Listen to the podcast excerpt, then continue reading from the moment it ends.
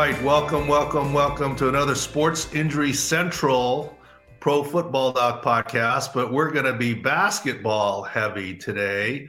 Special guest in the football off season, and we're thrilled to have Nick Wright on from Fox Sports, First Things First host and everywhere. Uh, Nick, welcome to the show, and thank you.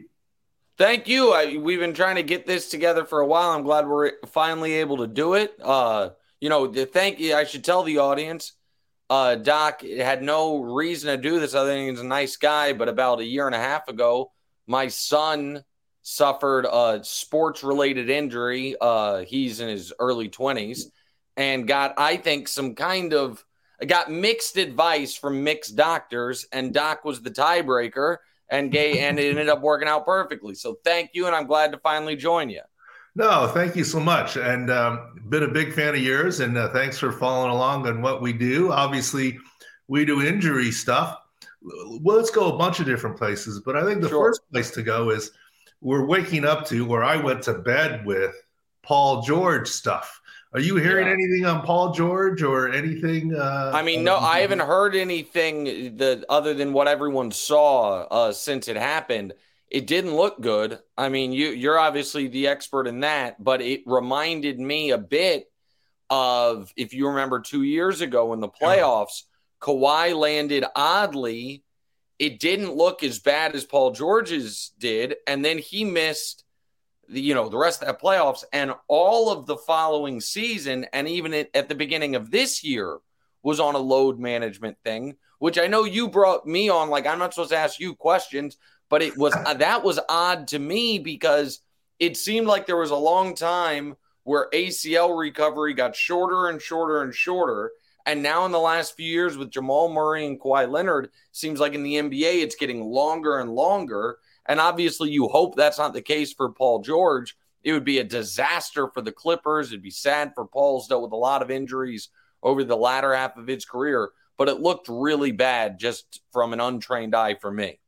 Well, first of all, Nick, you know, I'm not a professional media guy. You are, and I'd love for you to ask questions in, okay. in the part of the podcast. All right. Uh, we're all casual here. But, you know, who I would compare it to, uh, and we'll get to Paul George, Kawhi Leonard, when he took that awkward step in the playoffs, we were the only ones. I was the only one saying, oh, gosh, I'm worried for an ACL tear there, you yeah. know, and that's what it turned out. And we'll talk about ACL recovery next and prolongation and probably in a load management discussion, right? That's probably yep. a huge topic that we should cover. But what Paul George's injury reminds me of, and I hope the outcome is the same, but I'm worried it's not, is actually Giannis. oh, with Giannis, when it looked like he was done for months playoffs, and he missed right? two when games. he his knee. Now, yep. there I was wrong, Nick, because – I didn't realize he had done a similar injury like that before. So one of the things is that we do with our staff is look, I'm not sitting watching any every NBA game. We watch every NFL game from our war room and the whole deal. But people tweet at me video and our staff gets on it and we do research. And it's important to me the history. And the difference with Giannis is he had done something like that before. So he had residual laxity in his knee. And besides him being a superstar and tough and playing through injury, he came back quickly in those playoffs, quicker than I would have thought. I don't think Paul George is coming back anytime soon. And quite honestly, I think he's more likely season done at this point in time, given the hyperextension and more. Uh, by video, and you know, Nick, it's just by video. I have no sources I do know some medical staff on the Clippers, but I would never call them, right? And they would never tell me that would be HIPAA. But by video only, there's worry for ligament damage, including an injury to the PCL and bone bruise. And yes, obviously, he got, you know, gingerly walked off, carted to his car, crutches. Uh, this is at least multi weeks. Look, if you told me right now, uh, Paul George is back at some point during the playoffs if the, his team can advance, I'd say take it. Uh, I mean, I think this is a significant knee injury. I hope that's it's the kind that he can avoid surgery. And obviously, if he had surgery, that would be putting next year in question. But this is significant in terms of your title pie, right? I mean, well, right. So that's what I was going to say. Like the the Clippers are, you know, the West is insane right now in that the Clippers are the five seed. They have 35 losses. The Pelicans are the 12 seed. They have 37 losses. So the, the I, are the Clippers going to fall out of the playoffs entirely? No, I wouldn't think so. But they lose last night by one point. Kawhi can't get a shot off at the very end. And now, is it re- truly in jeopardy that they fall to the play in, which are do or die games? Absolutely, it is. And in which case, if it's like, oh, bet, you know, we got good news on Paul George he's available in four to six weeks because of the absence, it is, I would say, more likely than not that they are not playing in four to six weeks. Like that is, this is, they don't have a margin for error standings wise. And that team with Kawhi and Paul George has played great over the last six, eight weeks of the year. But with one of them out, I don't believe they have the depth to be able to go on any type of real playoff run. And they're in a really weird spot because even staying at the five line might not be attractive to them if Paul George is going to have to miss, say, round one, because the five line means you play Phoenix in round one, where Durant should be back. And that's a really tough matchup. So this is this is a snake bitten franchise, unfortunately. And last night seems to be more in line with that. Okay, so let's talk about the NBA in general. There's no question. There's all sorts of things to talk about. LeBron, if he can make it back, Lakers, what we think is plantar fascia. But let's talk about the bigger subject, load management. Yeah. I mean, the NBA is taking a lot of grief for load management, and I have my own opinions. We can get to some of that, but I want to hear yours. But even with load management, the top stars in the league have been injured all season. I mean, well, so that, LeBron's so out that, now, Kevin Durant's yeah. out now, Kyrie Irving's out, Luka Doncic is out, now Paul George, and and and there's the list goes on and on. Giannis has been in and out at different points in time. Pretty much every star in the league is either out now or has missed time this season, yep. and that's with load management. Steph Curry is back now, but he's it's really, uh, really just Embiid and Jokic are the only two, and Embiid obviously was a huge injury risk. But if you were to talk about the top ten players in the league, all of them have missed significant time. Anthony Davis, obviously. Um, so here's my totally. This is the analogy I always use, and you can tell me if from a medical perspective is if this is as dumb as it sounds or if I'm on to something. Okay. So I went to college in Syracuse, New York, where the weather is just horrific. And about my second year there, I decided I'm not putting on my heavy, heavy winter coat until it drops beneath 35 degrees. I'm going to try to brave it out. That way, when it gets unbearably cold, I can add, like, I'm going to toughen, you know, thicken my blood, as they say, whatever it is. That way, if I if I'm wearing my heaviest coat when it's 40, then when it's 20, I have no extra thing to do and I'm miserable. Now, maybe that's dumb, and maybe there's, but in at least psychologically, it helped me. Okay, so here's why I bring that up in load management.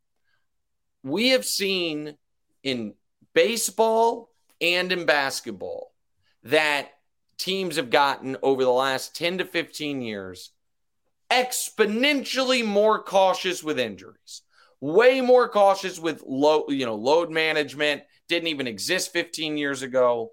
And in you know i don't have the exact data but just from watching the league my whole life it not only does it not seem like it has cut down on injuries seems like guys are dealing with stuff as much now as ever if not maybe a little more so the question that I would have is is there something to if you play through a little discomfort or a little pain, not, you know what I mean, through the Kevin Durant thing from five years ago, where his Achilles was hanging by a thread, that you then have the ability to sustain, you know, what in a way that you don't if every time you're dinged, the team says take four days, take five days because it, it it, it, it seems it's unfathomable to me that guys of not, and I'm not talking about 40 years ago, got 10 years ago, everybody played 72 or more games.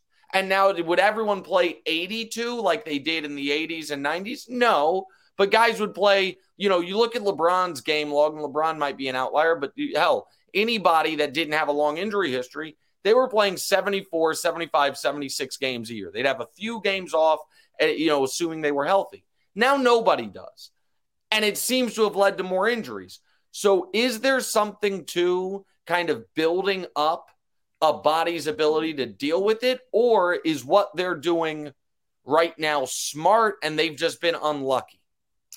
Well, you make a good point. Uh, but you know, your story about the jacket reminds me. I had a kid in college in Boston. You were in Kansas City, so it was still cold. I've been in Kansas City. It's yeah. cold there. Right? Cold I've, there. I've, been yeah. in some cold games in Kansas yeah. City. But coming from Southern California, I had a friend who his entire college career in Boston wore shorts. and, and he like said it was tough enough. It actually paid off for him because he ended up being a championship long distance rough water swimmer, and he got used to. Oh wow, that's another story. That's an acclimation thing.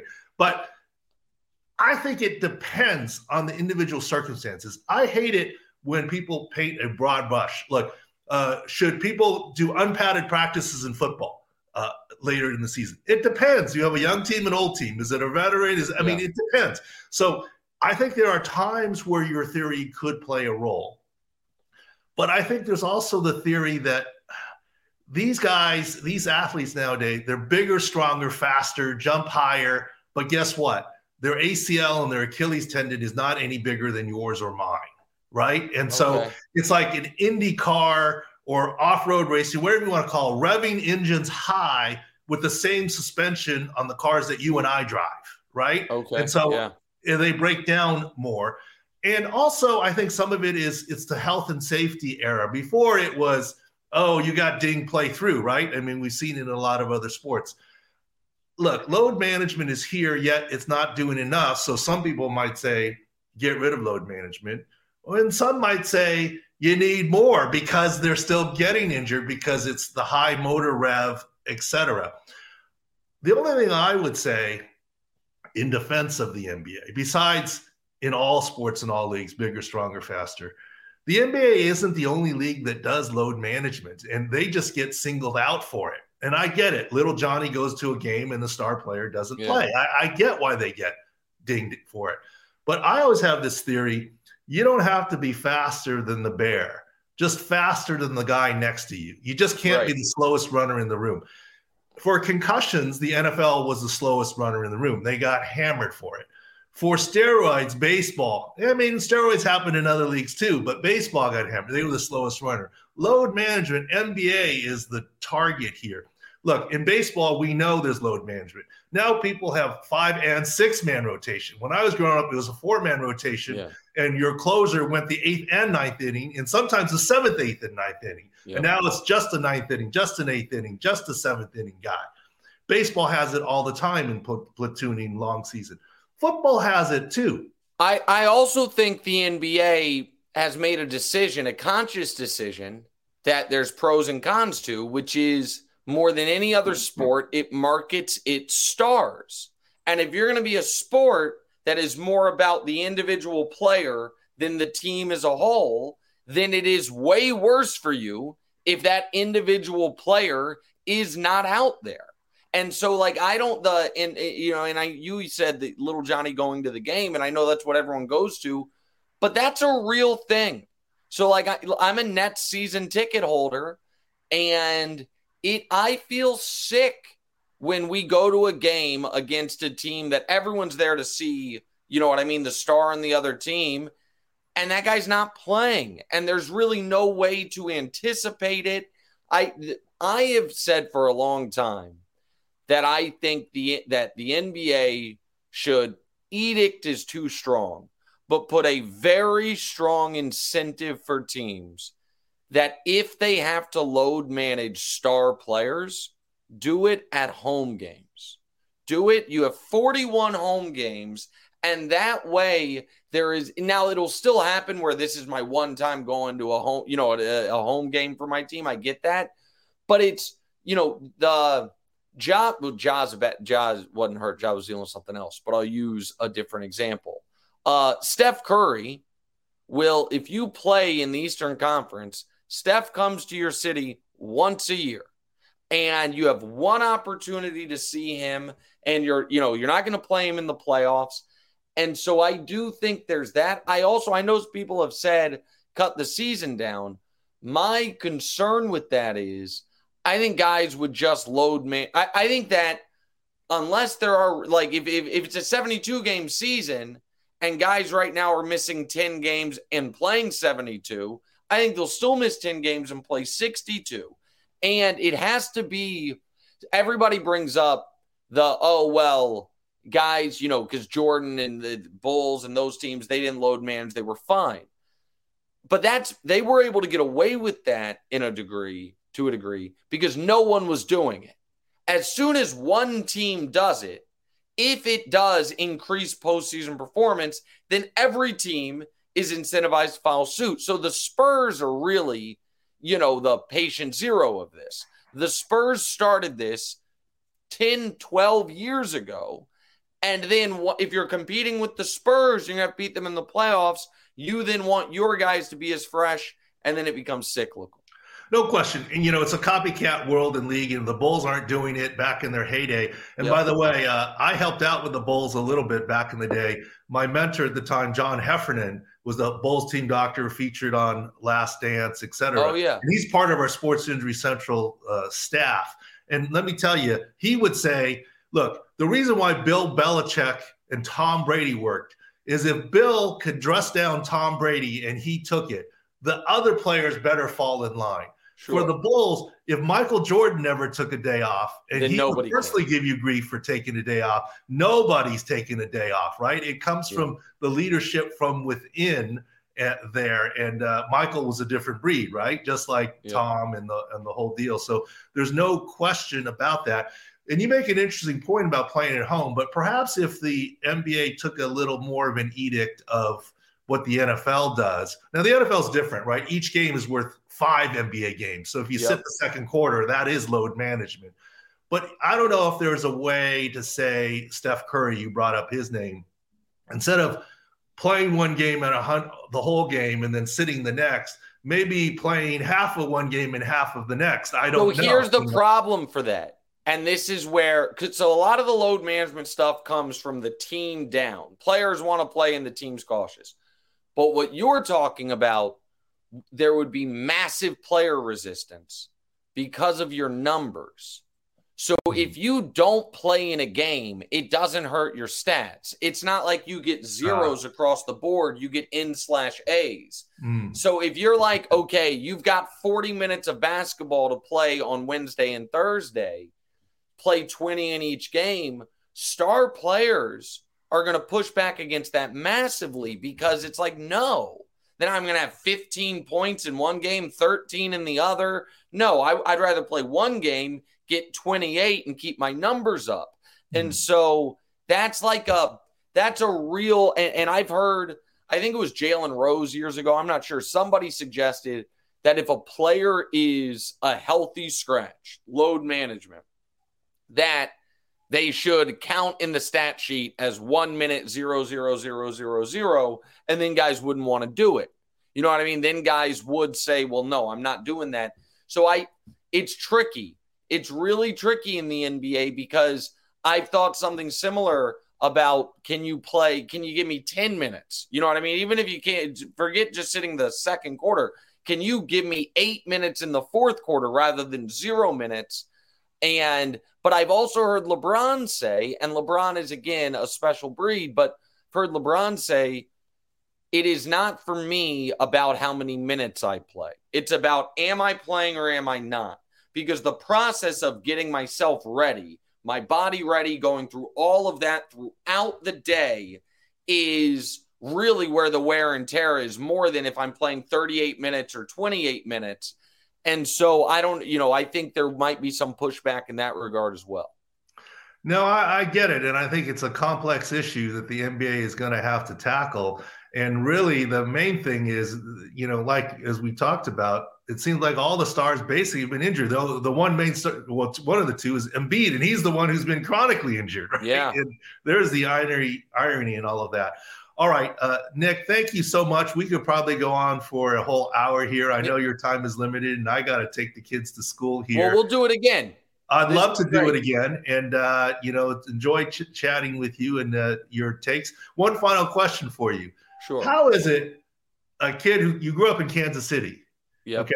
My son is a huge Chiefs fan. Patrick Mahomes. He's ten. You know the whole deal. How is it you grew up in Kansas City where there was no NBA basketball and the Chiefs are there, and you're a, like a bigger NBA guy. You do NFL too, but how, well, so the, you know it's interesting. I basket the because I on our show we do probably sixty percent NFL, thirty five percent NBA, and then five percent everything else. You know what I mean? All college sports, baseball, everything is in that other five percent. Um, but basketball was the sport I played basketball was the sport growing up that I truly loved. The Chiefs just broke my heart as a kid and you know, really good teams in the 90s and playoff failure. Um and so bat you know, bat, I was basketball was when I was your son's age, I was convinced I was going to be in the NBA. And then once I realized I was not, which luckily I realized that probably around 12, 13 years old, I just kind of turned my attention to learning as much about it as I could, watching and wanting to broadcast it. And so I the and basketball's massive in Kansas City, but it's college basketball that's huge because of the Kansas Jayhawks. Um, but I I've just always I think it's the I think it's the best athletes in the world. And now I kind of get the best of both worlds because I do love the NFL and the most talented player ever plays for my team. And so I get, you know what I mean? We get, I always, the, I joke with people that on the TV show, we, we do the NBA, or we do the NFL from August through February. We do the NBA from March through uh, the end of June, and then we take some vacation in July, and then we start the whole thing over again. All right, final question. Humor me here. Yeah. Off sure. off of sports. I've been to Kansas City a bunch, right? We played the Chiefs, yeah. so I was with the Chargers, yeah. the whole deal. And Kansas City is in, I mean, people Missouri, Missouri, right? Kansas City is basically in Missouri. It's on the border of Kansas, so it's called yep. Kansas City, Missouri. But there's also a Kansas City, Kansas, right? Yes. Across the yes. river. And we've stayed there sometimes. And I've never got anyone from Kansas City to answer this question. So I'll ask you. Okay. Why is it the Kansas side is not called Missouri City. Well, so here's why. The there there actually oddly is a Missouri City, Texas. But what people don't know is this. The state of Kansas was named after the city of Kansas City. So it's ah. not the other way around. Kansas City was there first. And then the state of Kansas, that's where it got its name from.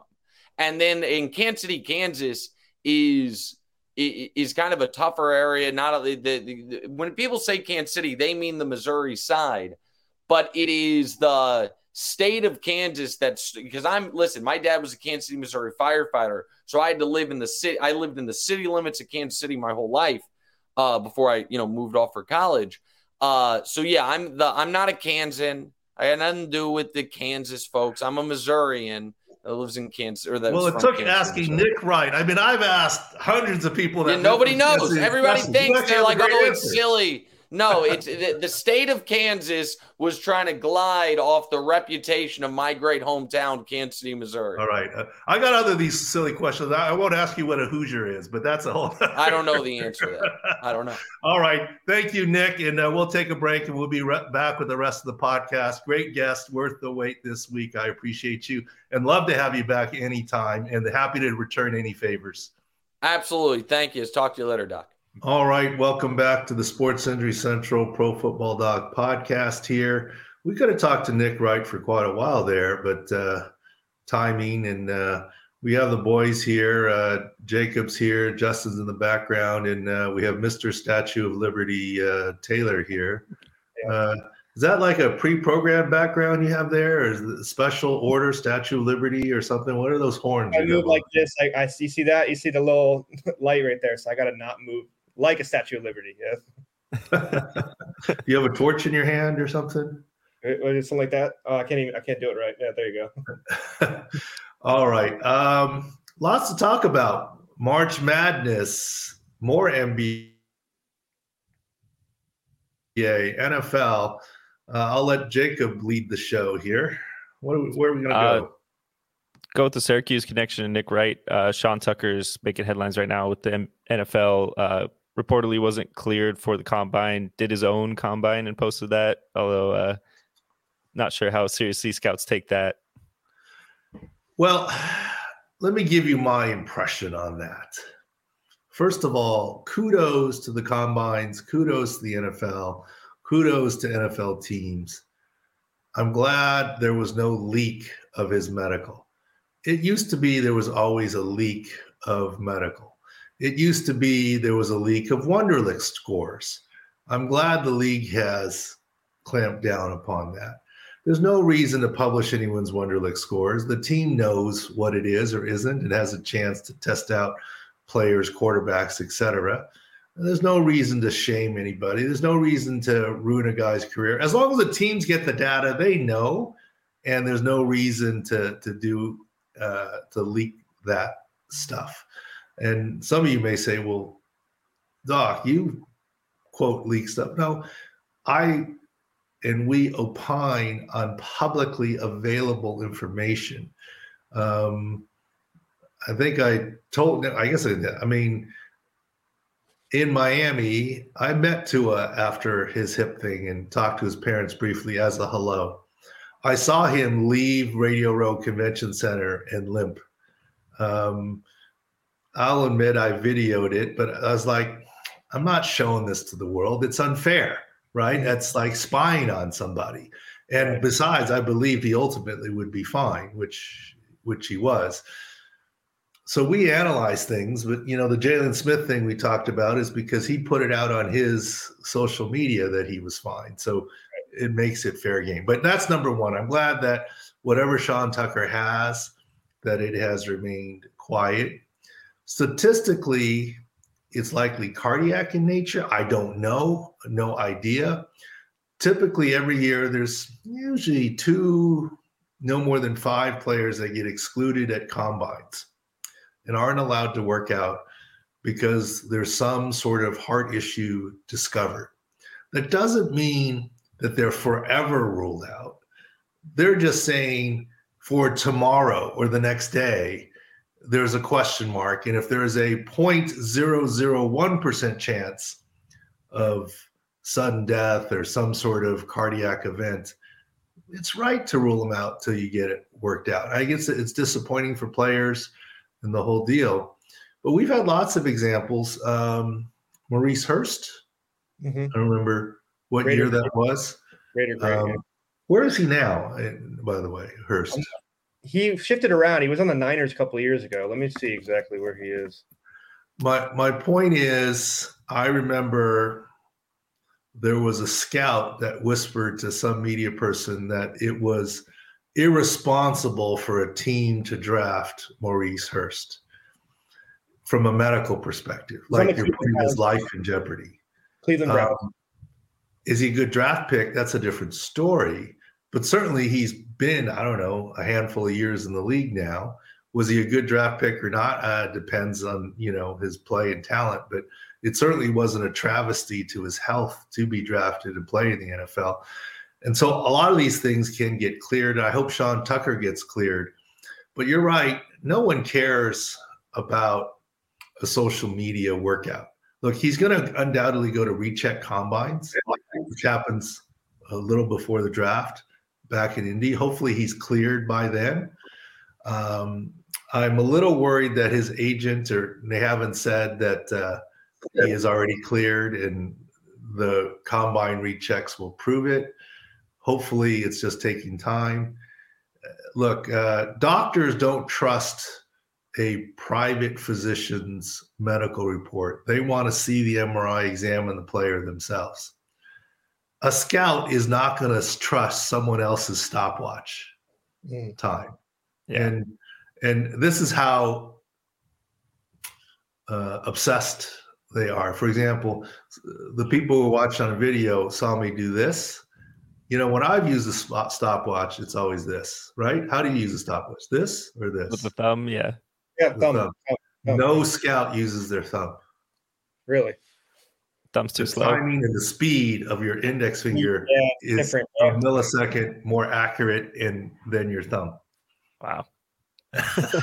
Go watch them next time. They all yeah. use their index finger. Makes That's sense. how crazy they are, and in a good way, right? They're they're yeah. good in their craft, and and I bring that up because people probably say, "What is he doing? Is he taking an old school picture, you know, with a camera instead of the camera phone?" No, that's how they do the stopwatches with their index finger, not their thumb. Yeah. Um, I was mentioned before the before the leukemia diagnosis, John Metchie had a little. Uh, we detailed the, the heart concern for John Metchie, but he was eventually cleared too and drafted. And through all the physical process, they found found the leukemia and stuff. So thankfully, the majority of the time, when you're ruled out at combine, you end up passing. Not every time, but the majority. So we'll see on Sean Tucker. To me, what was interesting is he posted this online, yet at the basically the same time, Syracuse had their pro day. Right. Do you think Syracuse didn't want him to work out at their pro day? I mean, I look, he's one of their star players, right? Right. I mean, I don't know how many Syracuse had at their pro day in terms of players or scouts, but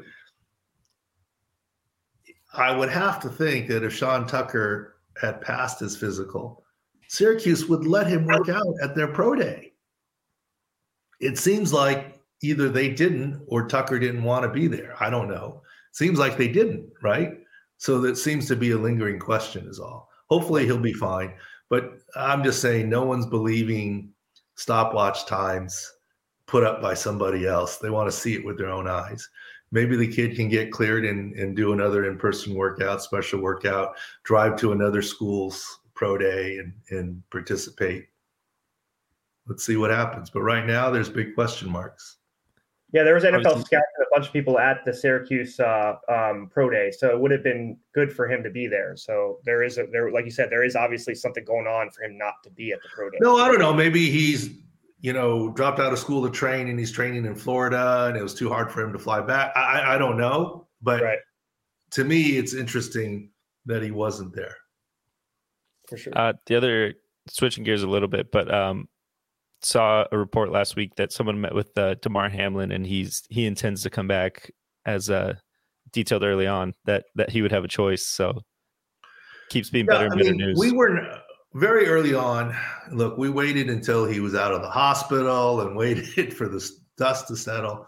But it was always our opinion, and not just mine. I'm an orthopedist, and talking to Dr. Ezon and our other pro sports team docs that maybe know more about cardiology. Look, I'm not a cardiologist, but look, if you're in-house counsel as an attorney for a firm, you may not be a tax attorney, you not may not be a litigator, you may not be a contracts guy, but you're responsible for overseeing all those specialty attorneys. Right. And that's what I was responsible for as a head team position. So I got involved in concussions and heart issues and other things from a medical supervisory standpoint, although it wasn't my direct opinion, it was my job to uh, cultivate the different opinions and come to a reasonable conclusion for the team.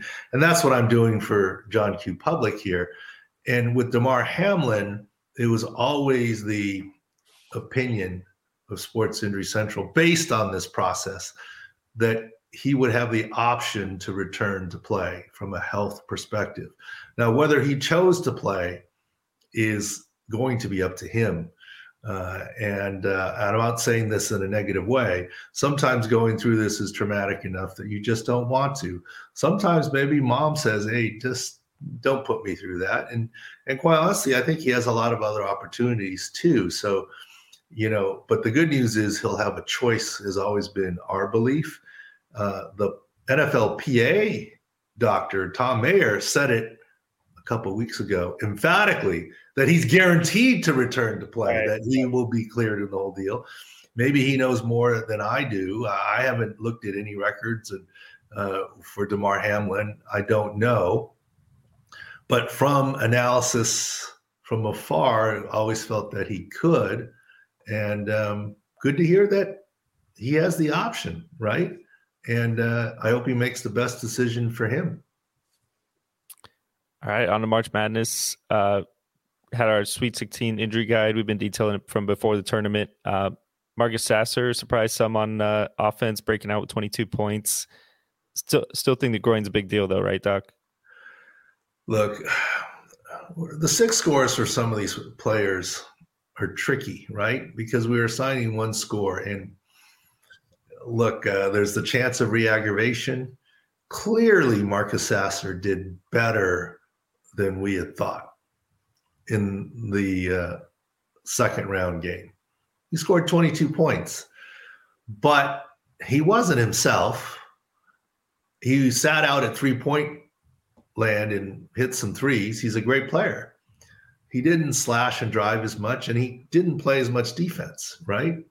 right? So if you look at his stat line, you know, he should have been in the 90s.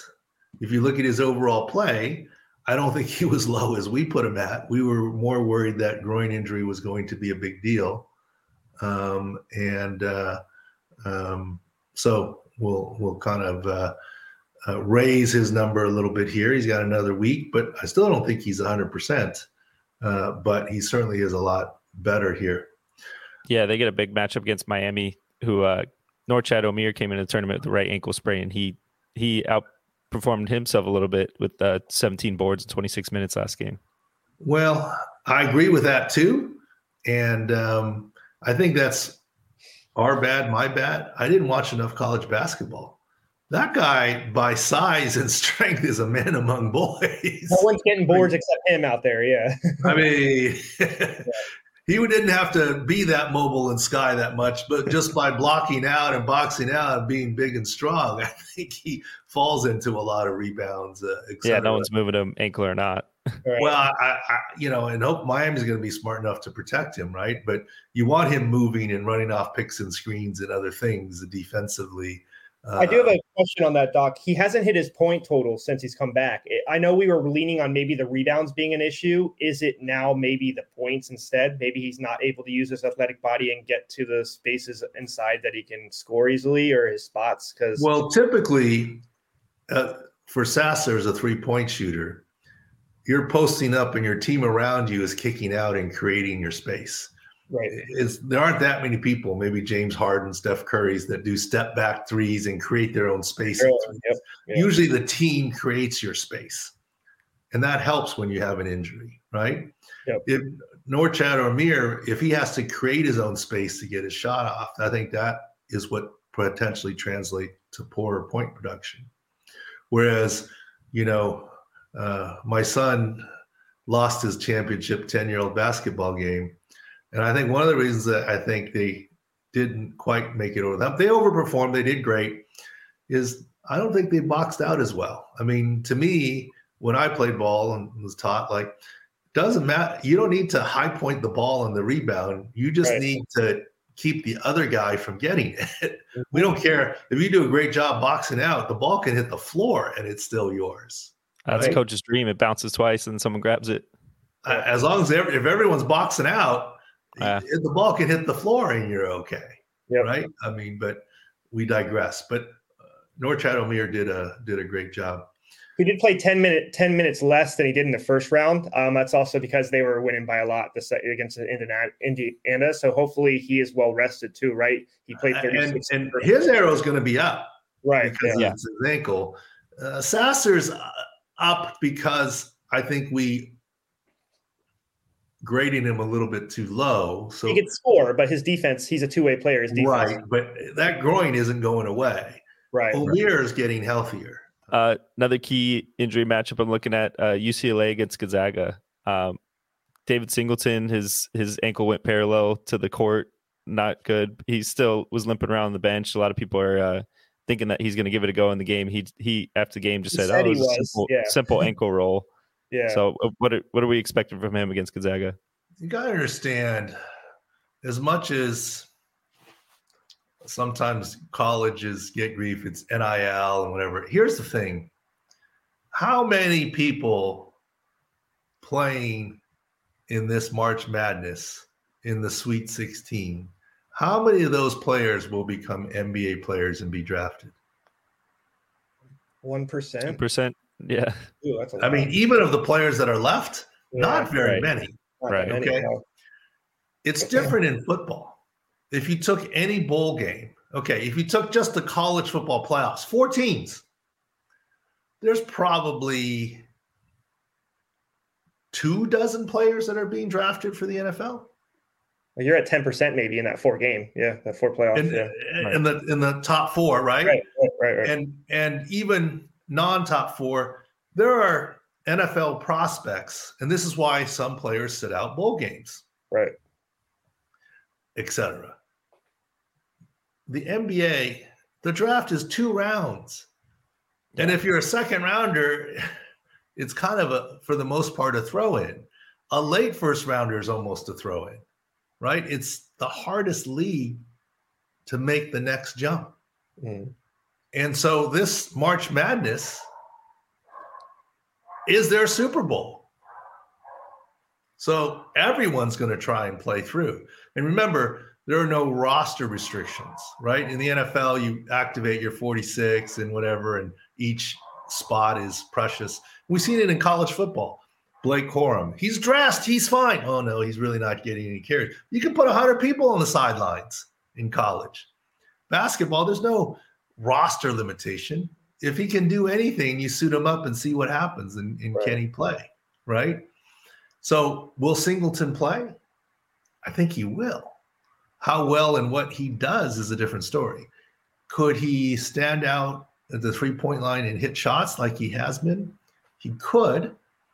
Uh, you know, if his season long percentage is 33% from three, I don't know what it is. I'm making it up. Maybe Right. he's at 25%. You know, it's small sample size, right? It's going to affect him a little bit. Is he going to be able to slash and drive? I don't know that he does that a lot, anyways. No. Not really. Is he going to play defense? That's where the rubber is going to meet the road.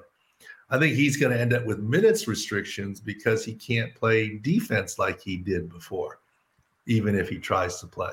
But this is their Super Bowl, man. They're going to, everybody's going to try and play. Forty-three percent three-point shooter, Doc. Um, Oh, well, So if he drops a 33, he's, yeah, he's very good. He's a very good three-point shooter. That's his 43 is awesome. Yeah, he's a very good three-point forget. shooter. That's my bad. I should have thought he was in the 40s because the college line is so much closer. Yeah, yes. Right? I He's a mean, three and D more guy. so He specifically is good at that. Yeah. Yeah, three and D. The threes will be all right. The D, not so much, which will Uh, his his teammate and also Adem Bona, what he's playing with the uh, re-aggravation of the dislocation of his shoulder on the dunk. How do you see he's going to uh, how effective? He'll be the same. I mean, like he'll be more one armed, right? I mean, the He had two-handed dunk. one arm, right? Yeah, Yeah. he's not going to do that anymore. Um, Yeah. um, but it's hard to, to to put a brace him. or a strap on because it limits your motion so much for basketball. So uh, yeah, it's going to affect him. He's going to play, but uh, he's going to be more one one armed. I mean, look, uh, Gonzaga had the right scouting, and I don't know that any team really does medical analytic scouting. Uh, do you want to take him off the dribble on that side because he's not going to be able to block your shot with his left arm, Right. uh, and to cross over with your right arm, you don't get as much reach, right? And so that's where he's going to be vulnerable there. So Uh, Jaylen Clark's already out already, right? With the Achilles. That's probably their three best defensive players. And this is probably the biggest matchup for them now, right? Going deep into the thing. So it's probably this is the, the game that might affect them the most, right? Doc having all three of these guys affected. Well, Gonzaga you know, led the country in scoring, 87 and a half a game. So This is the matchup. this is the one to see how how much these injuries have affected their defense, well, right? I mean, UCLA's done very well. They're Right. some people think they're one of the favorites, right? But They are. they're Yeah. just very talented. But will it finally catch up to them? That's the question here. And you're right, three guys, but more importantly, three guys late season, no Yes. time to adjust. all affecting the defense too. Yeah. And uh, Clark is obviously out. Um, the shoulder's going to play. You know, you saw what he did before. He's going to continue, and then obviously Singleton defensively will be the bigger question mark than offensively. Yeah, the last one, uh, Brandon Miller from Alabama going against uh, my Aztecs. Uh, hopefully, uh, I mean, we we talked about him uh, previously on an article that his his length and frame make his groin not not as big a concern because he can still be. Uh, yeah, less of a concern than Sasser, but obviously Sasser found a way around it too. But uh, you know, uh, what do you think? Aztecs going to get it done? Uh, if we can score more than fifty, I don't know. We, we did against Furman, but Alabama's a different beast, so it'll be tough. Uh, moving on to baseball, we got a season kicking off in what eight days now, nine days now, sneaking up on us. So uh, obviously the big big recent topic is Bryce Harper not not going on the 60 day IL. Is that surprising move? Is that expected? I mean, Bryce Harper tore his ulnar collateral ligament uh, in season, right? Yeah, beginning of the season. Beginning of the season, yeah. Beginning of the season, and he finished the season as a DH. So why is anyone surprised he's not going on the 60 day IL? Shohei Ohtani, who last night, World Baseball Classic, blah, blah, blah. That was kind of cool that he faced Mike Trout. I thought that was kind of cool. That was very cool. It's just funny the people that they say they're like, oh, if they were on the same team, they'd be winning because they don't they don't win together on the Angels. So that's the joke, right? But yeah, that that's what everything. we can make another championship. Facing each other, yeah. yeah. Well, the bottom line is, um, uh, what was I saying there? His, uh, Ohtani. oh, oh, Bryce Harper. Yeah. yeah. Ohtani had an ulnar collateral ligament tear. Yep. People forget that. And surgery. And he returned pretty early as a DH, mm-hmm. but didn't pitch for much longer. Bryce Harper, the reason he's not going on a 60 day IL is A, he's Bryce Harper. And if you can get him back quicker, you need him. B, they can DH him again, right? I mean, look, last year, if there was no DH rule, new DH rule in the National League, maybe they would have to have put him down. So probably is a good thing that the, the baseball did that. You want Bryce Harper in there. Right. So I don't think he's going to be ready to go and throw guys out at home plate starting at the beginning of the season. Uh, that may not happen until fairly late in the season, if at all. Um, DH and could he do some spot roles in in right field? Maybe. And, and we had an offline discussion of how many effort high effort throws do you make from right yeah. field in a given game? Yeah. At most one, right? Mm-hmm. you got to toss the ball around, but high effort throw a guy out at third base or home plate from from from uh, right field at, mo- at most once a game, right? So yeah. it doesn't surprise me. Bryce Harper will be able to hit. And uh, with the Astros, Altuve out the two months with the the thumb break. The one I'm watching, we've been watching from last year's Yordan Alvarez. They they said he's he progressed to on the field hitting, and he's going to make his spring training debut on Thursday, I believe.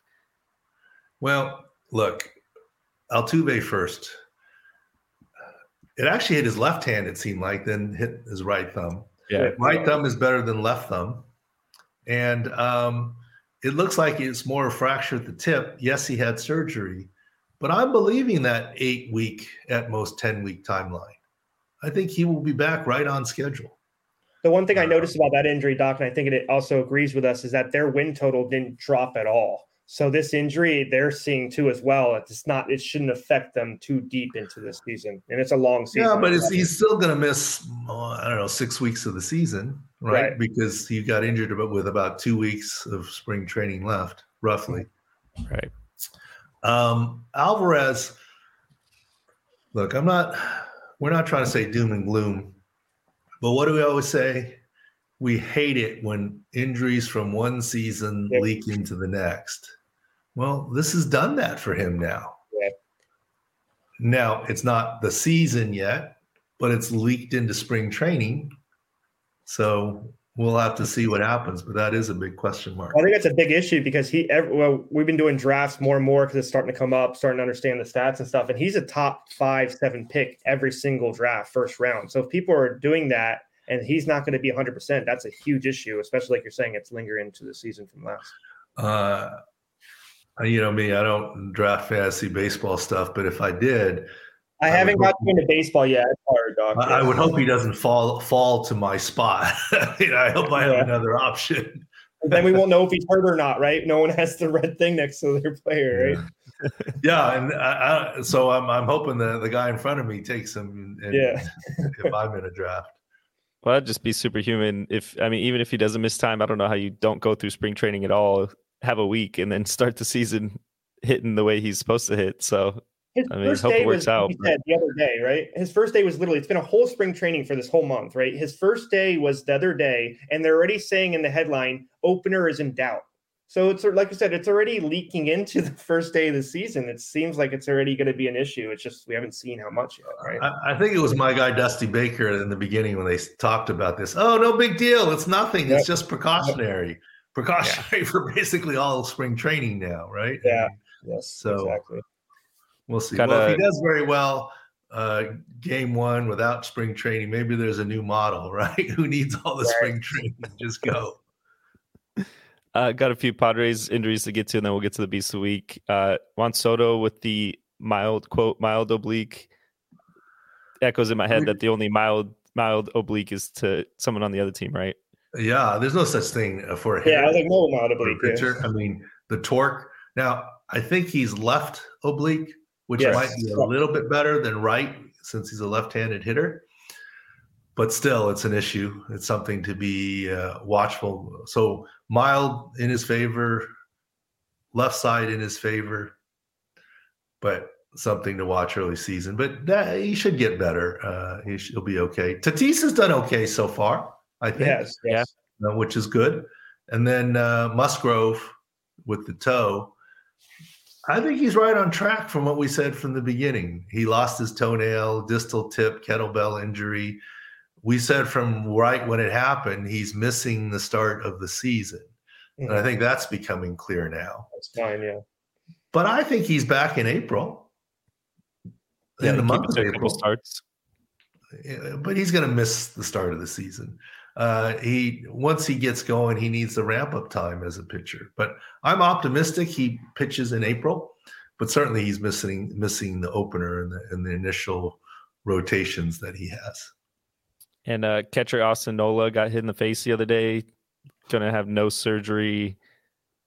Any they they're saying the opener's a doubt for him, but I, any concerns over that?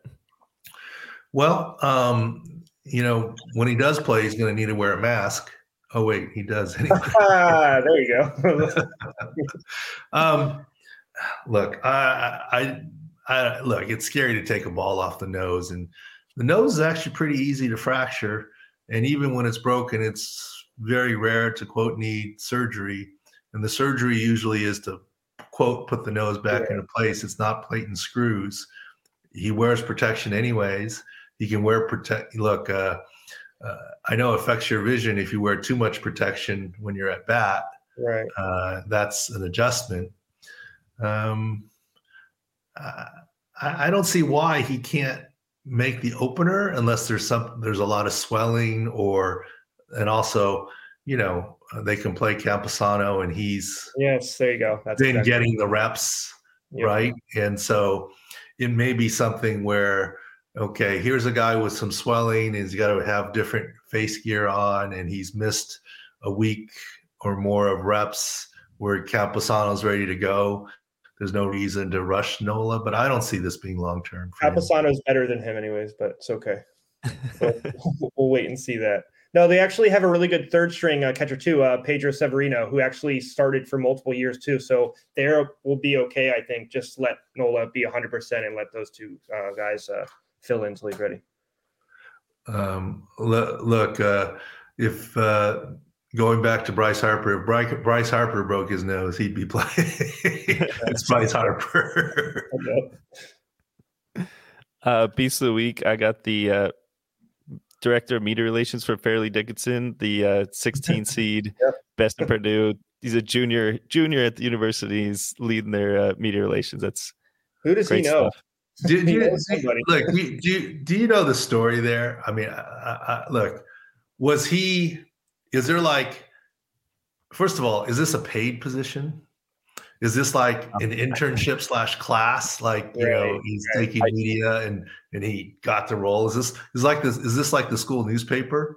You know, I, I guarantee. Where, I guarantee this is the most media attention Fairleigh Dickinson's ever gotten. So he's. I mean, his I mean, is crazy it normal that it's always a student that's the media director? Right. Have, have, they always been just saving money there and and never had one? Um, that's a pretty so big job. Of, that's a pretty big job at most schools, right? That's a yeah. pretty top lot of work job, a lot of paperwork. I, I think it is, but I mean, how many beat reporters cover Fairleigh Dickinson? Uh, yeah, you're right. I mean, my guess is they've had more attention in this last week than they had the entire history of their school in terms Just of 100 fold for sure. Yeah. Once they found out they're in the tournament, they better have been ramping up. Yeah, all that stuff. Yeah, exactly. no, I mean, uh, they didn't but, win the conference. I mean, there's, uh, you know me, I like to hear the backstory. You guys probably yeah. thought it silly that I asked Nick Wright about Kansas City, but I'm glad he had an answer. Uh, first like answer that ever made sense. Oh, it's good. now you can take that answer to everyone you've been asking. I, have asked a lot of people, and everyone just looks at me like, "What are you talking about?" yeah. no one, no one's ever had an answer, but he that was a good answer. There was no, there was no yeah. state of Kansas. Um, all right. Now, my follow up, and I didn't want to go off the rails, is then if there was no state of Kansas, why was it called Kansas City? yeah, where did they come at? Where did they come up with that? no answer for that. Anyways, so our, our uh, junior uh, guy, we'll give him Beast of the Week. That's pretty good. His whole school, his team deserves Beast of the Week. Uh, oh, definitely. A huge uh, upset there. Uh, so who you got? Who's who's going all the way? Where are the upsets? I got Alabama. Tough. Yeah. I got to stick to my bracket. It's been doing well. Third place in our company league. He he picked Furman over SDSU though, so don't trust him. He's fading us hard. Want him to keep going. Yeah. no, I think I mean, Alabama and Houston. Alabama's a front runner school. I mean, it's popular to take them. I'd have to take them as well, but if for a non-front runner spot, I'd take Gonzaga. That's a good, yeah. Yeah, Gonzaga really give past UCLA. That's that's the big one coming up this week. I like Texas. I like Texas as a non-front runner. If we're gonna do that, yeah. Yeah. All right. Uh, March Madness starts again tomorrow. Uh, thanks to Nick Wright for joining us. The, the time flew by on his segment and uh, Sports Injury Central, the Sick Insights. Uh, follow Sick us or subscribe to the YouTube stuff and the podcast. And uh, thanks for watching and listening.